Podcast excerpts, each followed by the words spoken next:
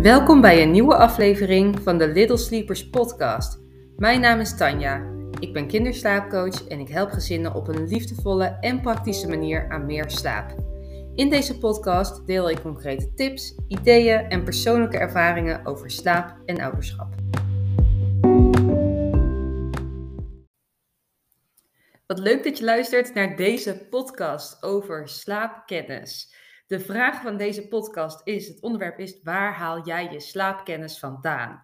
Want dat is een onderwerp uh, wat, waarvan ik weet dat het bij iedere ouder eigenlijk speelt. Want als je moeder wordt, of vader, hè, laten we even niemand uitsluiten deze podcast. maar als je ouder wordt van een jonge baby, dan ga je waarschijnlijk op een gegeven moment nachtelijk googlen. En dat is echt een ding. Hè? Alle ouders die ik spreek die met slaapproblemen te maken hebben gehad, die hebben zich helemaal suf gelezen op Google. Die zijn naar allerlei dingen op zoek. En er is nogal a lot of shit te vinden op internet.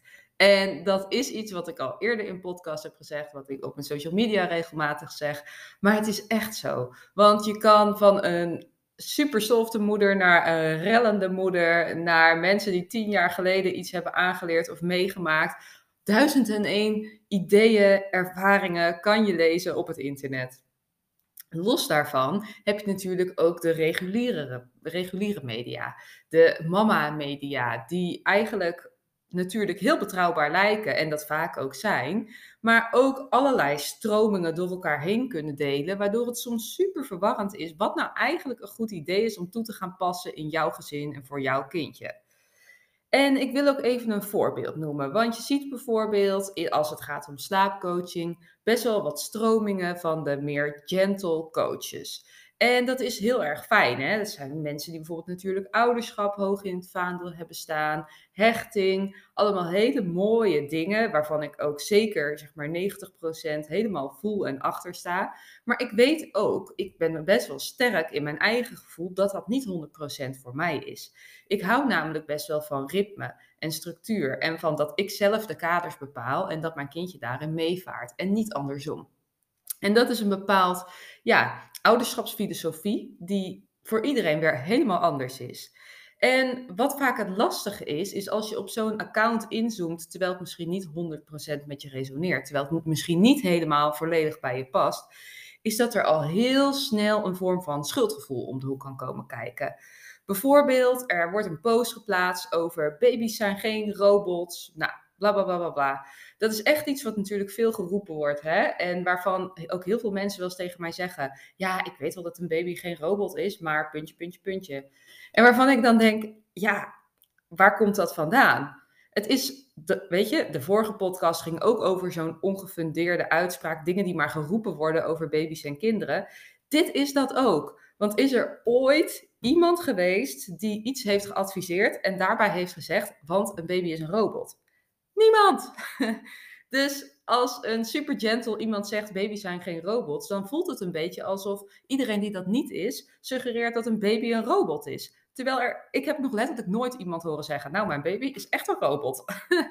dus in alle vormen van ouderschap kan je bepaalde dingen toepassen zonder er hoeven te voelen dat je baby een robot is. Dus ergens suggereert het dat als je heel erg focust op ritme en structuur, dat dat dan misschien niet goed is. Terwijl het volgens mij helemaal naast elkaar kan bestaan. Je kan focussen op ritme en structuur, maar je kan ook focussen op hechting. En je kan daarin een hele liefdevolle ouder zijn die met respect en responsiviteit met zijn kindje omgaat. Dus het hoeft wat dat betreft helemaal niet zo te zijn dat dat iets slechts is. Dus dat is eigenlijk gewoon maar even één praktijkvoorbeeld. En ik kan er zo 50 of honderden grijpen. Die ergens iets in jou los kunnen maken. Die ergens jou aan het twijfelen kunnen brengen. En die je van je stuk kunnen brengen. En waarbij je ergens iets kan denken van. Oh, doe ik het wel goed? Ben ik dan wel op de juiste weg? Moet ik niet A doen? Moet ik niet juist wiegen? Maar terwijl ik mijn kindje in bed wil leren slapen? Of is dat eigenlijk nog helemaal niet nodig? En nou, Die eerste maanden en het eerste jaar kan je je verliezen in al die tegenstrijdige adviezen. En ik wil je helpen om een bepaalde ouderschapsstijl of stroming te kiezen die bij jou past. En ik kan me heel goed voorstellen dat ik dat niet ben. En ik ga daar aan het einde van het gesprek nog wel wat over vertellen. Ik kan me heel goed voorstellen dat ik dat niet ben. En dat is dan juist helemaal oké. Dus je, het is belangrijk dat je afgaat op iemand waarvan je denkt: hé, hey, die past bij mij. Nou, daarom vind ik het belangrijk dat als je zoiets tegenkomt, als je iets tegenkomt met informatie over slaap, dan is het belangrijk om jezelf een aantal dingen af te vragen. En allereerst is het belangrijk, denk ik, om jezelf af te vragen: vind ik dit platform geschikt om informatie vandaan te halen als het gaat om ontwikkeling van jonge kinderen en slaap? Lees je het bijvoorbeeld op de website van het Centrum van Jeugd en Gezin in Nederland? Nou, dan kan je bedenken, dat vind ik betrouwbaar. Daar, dat zijn adviezen die ik wil volgen, dat is iets waar ik op afga. Uh, heb je een folder gekregen van het consultatiebureau? Voel jij je heel erg verbonden met de verpleegkundige of degene die daar zit? En heeft diegene jou heel veel verder geholpen? En is die folder daarin heel handig voor jou?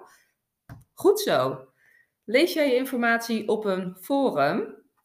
Dan zou ik me al afvragen: hmm, zitten daar echte experts die ik nodig heb? Of zijn dat vooral ervaringsdeskundigen? En ja, wil ik eigenlijk dus leren van een expert of wil ik leren van een ervaringsdeskundige? It's up to you. Het is allebei, allebei goed. Het maakt niet uit. Het is net wat je fijn vindt. Alleen ik denk dat je moet afvragen wat, wat daarin handig is voor jou. Nou, en dat, daarop volgend moet je denk ik ook nadenken over wat de achtergrond is van degene die iets, iets aandraagt, diegene die iets benoemt, die iets adviseert. En vraag jezelf dus af, is dit een expert? Wat is de achtergrond van diegene? Wat heeft diegene geleerd over slaap, over ouderschap, over opvoeding, over ontwikkeling van jonge kinderen? Of is dit een moeder met een eigen ervaring? Dus dat is wel belangrijk om het onderscheid daarin te maken. Wat heeft iemand voor, voor achtergrond? En ook staan er bijvoorbeeld in iemands biografie bepaalde termen of bepaalde ervaringen. Ja, wat, wat is dat dan voor opleiding? Wat heeft diegene voor werkervaring gehad? En wat heeft diegene uiteindelijk voor opleiding gedaan waar, waarover dan geadviseerd wordt? Is dat een opleiding die in de basis qua filosofie ook bij jou zou passen? zo mag je best wel eens gaan graven als je merkt dat een bepaalde opmerking of visie intern iets met jou doet. Ook als het gaat om dingen die beweerd worden. Hè? Ja, worden er onderzoeken benoemd? Of heeft iemand dusdanig veel praktijkervaring dat je ervan uit mag gaan dat diegene een expert is? Dus het hoeft niet altijd alleen maar zo te zijn, wat mij betreft. Uh, wat mij betreft hoeft het niet alleen zo te zijn dat iets altijd wetenschappelijk bewezen mag zijn. Het mag ook zo zijn dat je iemand vertrouwt omdat iemand al heel veel mensen heeft geholpen in de praktijk. Of omdat er bijvoorbeeld heel veel positieve reviews te vinden zijn over diegene. En dat maakt iemand uiteindelijk ook betrouwbaar. Het hoeft niet altijd wetenschappelijk onderbouwd te zijn, want ook heel veel wetenschappelijk onderzoek, zeker op het gebied van kinderen en slaap, zijn al verouderd of zijn te klein om eigenlijk echt daadwerkelijk supergoede conclusies uit te kunnen trekken. En ja, is de wetenschap altijd hetgene waar je op wil varen? Voor mij is dat niet zo en voor iedereen is dat anders. Kan je de onderzoeken misschien opzoeken als je erdoor getriggerd wordt. Hè? Dus ondanks was weer van alles in het nieuws over huilen en wiegen. En nou, super prachtig nieuws. Maar ik ben het onderzoek gaan bekijken. Hè. Mij interesseert dat, dat natuurlijk meteen direct. Ik ben het onderzoek gaan lezen. En dan kom ik uiteindelijk toch wel achter bepaalde dingen. Bijvoorbeeld dat de onderzoeksgroep relatief klein is. Of dat er wordt gesuggereerd dat kinderen uh, rustiger worden in de armen dan in bed. Alleen dat is een, een, korte termijn conclusie. En daarin wordt bijvoorbeeld helemaal niet gekeken naar wat zelfstandig in bed liggen slapen op de lange termijn voor rust geeft aan een kind. Dus dat soort dingen kan ik heel makkelijk filteren. Hè? Het is, dit is mijn beroep, ik heb hier allerlei kennis over. Ik pak zo'n onderzoek erbij, ik ga er even de diepte in en ik zie dan meteen, ah oké, nou dit kan ik eruit meenemen, want dit is mooi, dit zijn goede resultaten. En dit leg ik naast me neer, omdat ik vind dat dat niet genoeg onderzocht is. En zo mag jij zelf ook proberen te kijken, want alle onderzoeken waar naar uh, media uh, over schrijven, daar wordt meestal ook naar verwezen. Dus kan je gewoon doorklikken en ga daar dan eens echt goed naar kijken dan naar alles wat er in het nieuwsbericht staat. Verdiep je in de daadwerkelijke feiten en beslis of je dat waardevol vindt. Los van achtergrond, wetenschappelijk onderzoek, praktijkervaring is wat mij betreft zo belangrijk of je een persoonlijke klik voelt met de persoon die advies geeft. Dus deel je dezelfde visie als het gaat om opvoeding en ouderschap. Dus als jij iemand volgt die misschien kritisch over is over bepaalde dingen waarbij jij denkt, oeh, dat doe ik eigenlijk misschien heel anders. Of nou, dat is helemaal niet hoe ik erin zou staan. Of oh, nou, diegene deelt alleen maar dit en dit en dit. Dat is niks voor mij. Uh, ik deel soms ook heel veel persoonlijke dingen, bijvoorbeeld over. Um, nou, bijvoorbeeld over wat ik uh, eet die avond. Of dat een van de kinderen weer een, even een driftbui heeft gehad. Of dat ik gewoon met, met mijn wijn op de bank zit. Uh, ook terwijl ik borstvoeding geef. Want ja, mijn mening is dat ik best wel een glas wijn kan drinken, ook al heb ik borstvoeding gegeven. Dus ik weet dat dat voor heel veel mensen niet zo is. Die ontvolgen mij meteen weer. En ik vind dat heerlijk, want ik denk, ja, jij bent niet voor mij en ik niet voor jou. Dus inderdaad, alsjeblieft, ontvolg me dan. Want het lijkt me alleen maar beter als we een hele andere filosofie hebben van opvoeding. Dan ben jij ook niet degene die van mij moet leren. Dus dat lijkt me ook heel belangrijk als je als ouder zijnde naar experts kijkt, dat je denkt, hey, wie heeft een beetje dezelfde levensstijl, dezelfde visie en opvattingen als dat ik heb? Want dat is gewoon heel erg fijn. Van zo iemand wil je leren. En ik denk als laatste dat het heel belangrijk is dat als je van iemand advies aanneemt of als je uh, uh, ja, uiteindelijk wil leren van iemand, dat dat iemand is die open staat voor meerdere manieren van opvoeden van meerdere manieren van slaapcoaching, meerdere manieren van omgaan met slaap. En dat er geen oordeel hangt aan andere manieren. Want dat vind ik vaak zo zonde in de slaapcoachingswereld, om het zo maar even te noemen. Dat er echt heel veel slaapcoaches zijn die andere visies of andere manieren uh, ja, een soort van teniet doen. Of uh, daar heel, zich heel negatief over uitlaten. Over überhaupt slaapcoaching in het algemeen. Of over bijvoorbeeld het laten huilen van je kindje. Terwijl ik denk, ja, ik voel me verbonden met ouders die heel gentle en zacht zijn. Ik kan me ook inbeelden dat ouders uh, gebaat zijn bij meer fysieke afstand en alles daartussenin. En ben je super gentle en voel ik dat je niet voor mij bent, dan stuur ik je met liefde door naar iemand die dat veel meer is. Wil je eigenlijk een hele harde methode hanteren waar ik niet mee werk, stuur ik je ook met liefde door naar iemand anders die daar je misschien wat meer over kan uitleggen. Dus ik denk dat als je bij iemand terechtkomt, dat het fijn is dat iemand geen, niet één manier heeft en niet zegt dat bepaalde dingen fout zijn.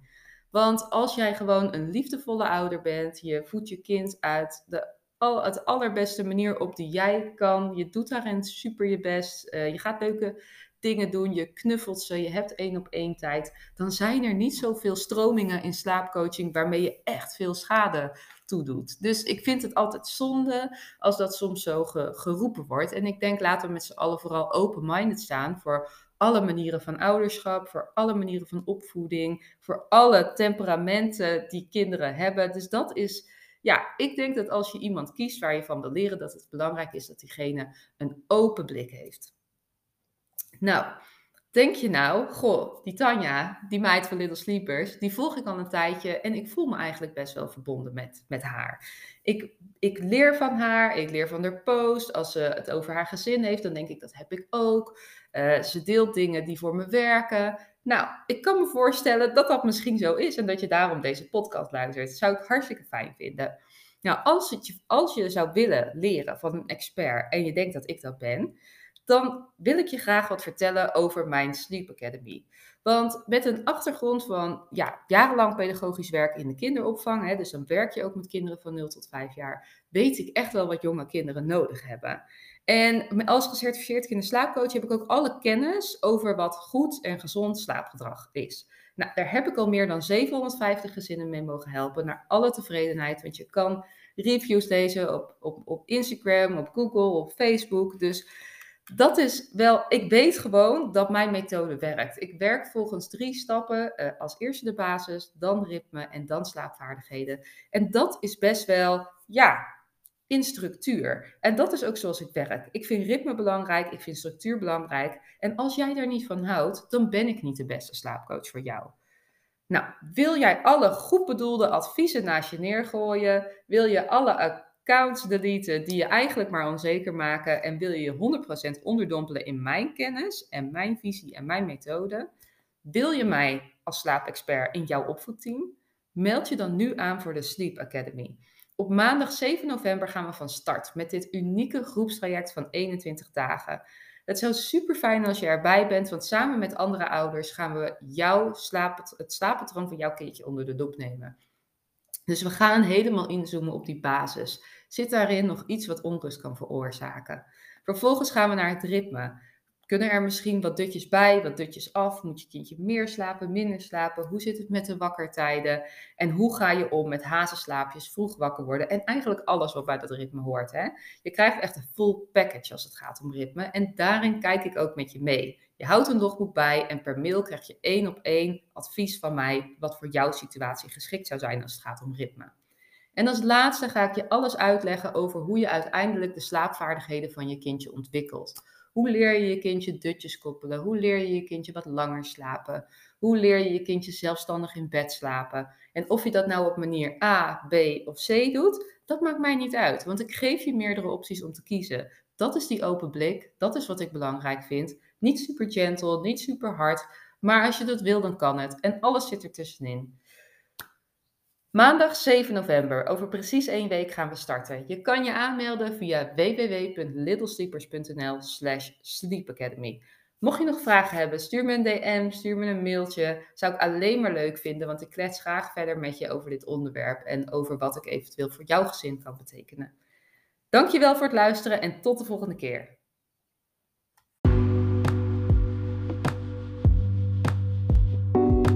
Onwijs bedankt voor het luisteren. Hopelijk heb je veel ideeën om meer rust en energie te creëren voor jouw gezin. Laat het me weten. Deel iets over deze podcast op social media of tip hem bij je vrienden. Graag tot de volgende keer bij de Little Sleepers podcast.